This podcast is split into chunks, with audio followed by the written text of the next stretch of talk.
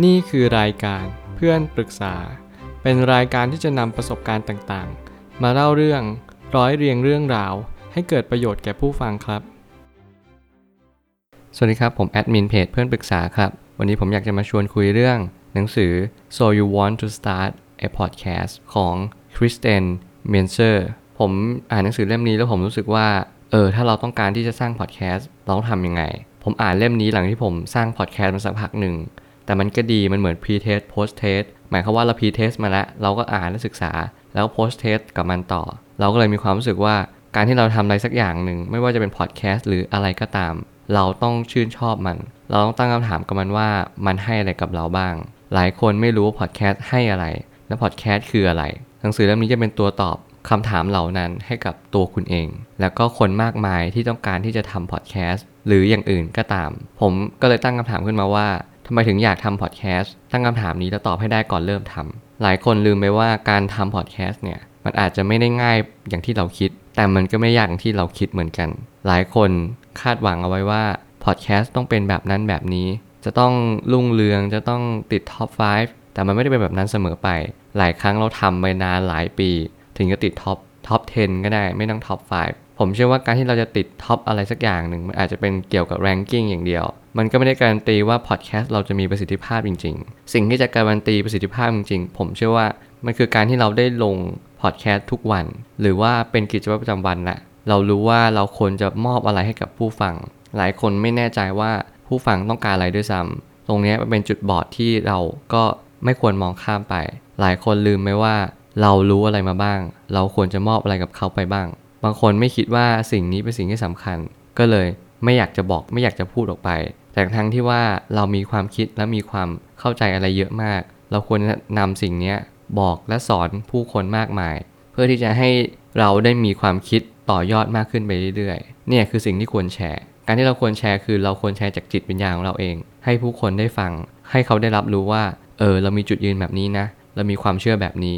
นี่คือสิ่งที่ผมเชื่อว่าเราควรจะทำแบบนี้ต่อไป และหนังสือเล่มนี้ก็บอกแบบเดียวกัน และต้องรู้เป้าหมายด้วยว่าจะพูดให้กลุ่มไหนได้ฟังต้องชัดเจน หมายความว่าเราต้องรู้กลุ่มเป้าหมาย อย่างเช่น ผมกลุ่มเป้าหมายก็คือ อยากให้เด็กวัยรุ่น ได้รับสื่อที่ดี ได้รับคำตอบปัญหาชีวิตไม่ว่าจะเป็นเรื่องความรักการงานการเงิน แต่เราจะเน้นเรื่องความรักเป็นหลัก เน้นเรื่องปัญหาชีวิต แล้วก็เน้นเรื่องการที่เราจะมาสร้างสุขภาพจิตที่ดีมากขึ้นในทุกๆวัน หลายครั้งที่เราประสบพบเจอปัญหา แต่เราไม่รู้ว่าจะแก้ปัญหานั้นยังไง พอดแคสต์นี้ก็จะช่วยคุณ และก็จะช่วยกลุ่มกลุ่มนี้ให้มีพละกำลังที่จะต่อสู้กับปัญหามากขึ้น ไม่ได้ทำให้เราอ่อนแอลง แต่ทำให้สร้างขวัญและกำลังใจ ให้มีแรงบันดาลใจต่อไป การมีผู้พูดร่วมก็คือโคโฮสจะช่วยให้กระตุ้นพอดแคสต์น่าสนใจมากขึ้น ตรงนี้คือสิ่งที่ผมก็คำนึงมาตลอดเวลา แต่ด้วยความที่เป็นเขาเรียกว่า connection หรือว่าอะไรก็แล้วแต่ผมอาจจะไม่ค่อยมี ผมเชื่อว่าตรงนี้เป็นสิ่งที่สำคัญเหมือนกันที่จะสร้างให้คนมา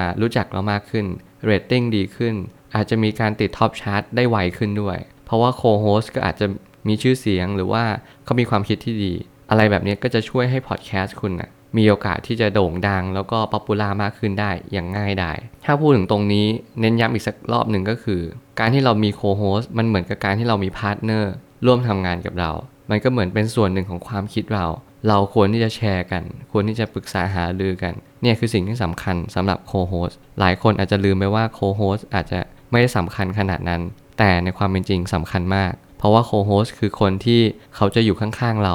ทุกๆวันมันเหมือนกับเราคุยกันเห็นกันได้รับข้อมูลแล้วก็แลกเปลี่ยนข้อมูลกันตลอดเวลาเนี่ยคือสิ่งที่เหมือนกับเป็นครึ่งหนึ่งของชีวิตเราเลย ในเพื่อนร่วมงานคนนี้จึงเป็นคนที่สำคัญยิ่งากคนที่จะมาเป็นแนวร่วมจะต้องมีความคิดช่วยเหลือซึ่งกันและกัน ไม่ใช่ดึงกันลง นี่คือสิ่งที่สำคัญเหมือนกัน และก็ใช้แบบเดียวกับชีวิตคู่ การให้เราทำงานอะไรสักอย่าง หนังสือเล่มนี้ก็บอกว่าเราจะต้องหาส่วนที่เติมเต็มกันและกัน คุณรู้ว่าอะไรไม่ดีบอกกันเตือนกันได้ไหมหรือว่าการที่เราเอาเพื่อนมาเป็นโคโฮสก็ไม่แนะนำนะ เพราะบางทีเราสนิทกันมากเกินไป เราโทรหากันยามดึกมันก็ไม่ควร คือเราต้องแยกเพื่อนกับเพื่อนร่วมงาน มันหมายความว่าเราจะมีการให้เกียรติกันมากขึ้น มากกว่าที่เป็นเพื่อนกันจริง ๆ แล้วมาทำงาน หลายคนลืมตรงนี้ไปแล้วก็ลืมว่าเออบางเวลาเราไม่ควรโทรหากัน อย่างเช่นตีสองตีสามตีสี่เราไม่ควรปรึกษาเขาเรื่องงาน เพราะว่าเขานอนอยู่ หรือมันเป็นเวลาพักผ่อน ตรงนี้เป็นสิ่งที่การที่เราทำงานร่วมกัน เราต้องคำนึงถึงเสมอ และสุดท้ายนี้ทั้งนี้รายการจะโด่งดังหรือไม่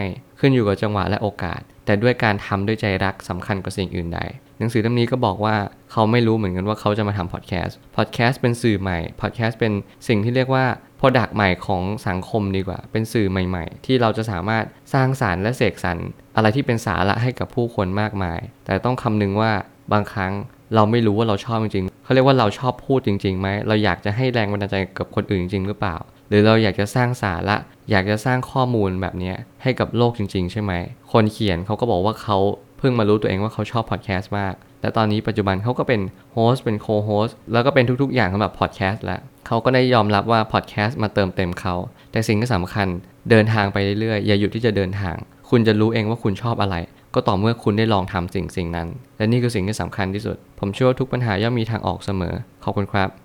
รวมถึงคุณสามารถแชร์ประสบการณ์ ผ่านทาง Facebook Twitter และ YouTube และอย่าลืมติด Hashtag เพื่อนปรึกษาหรือ f r ร e n d t a l k ด้วยนะครับ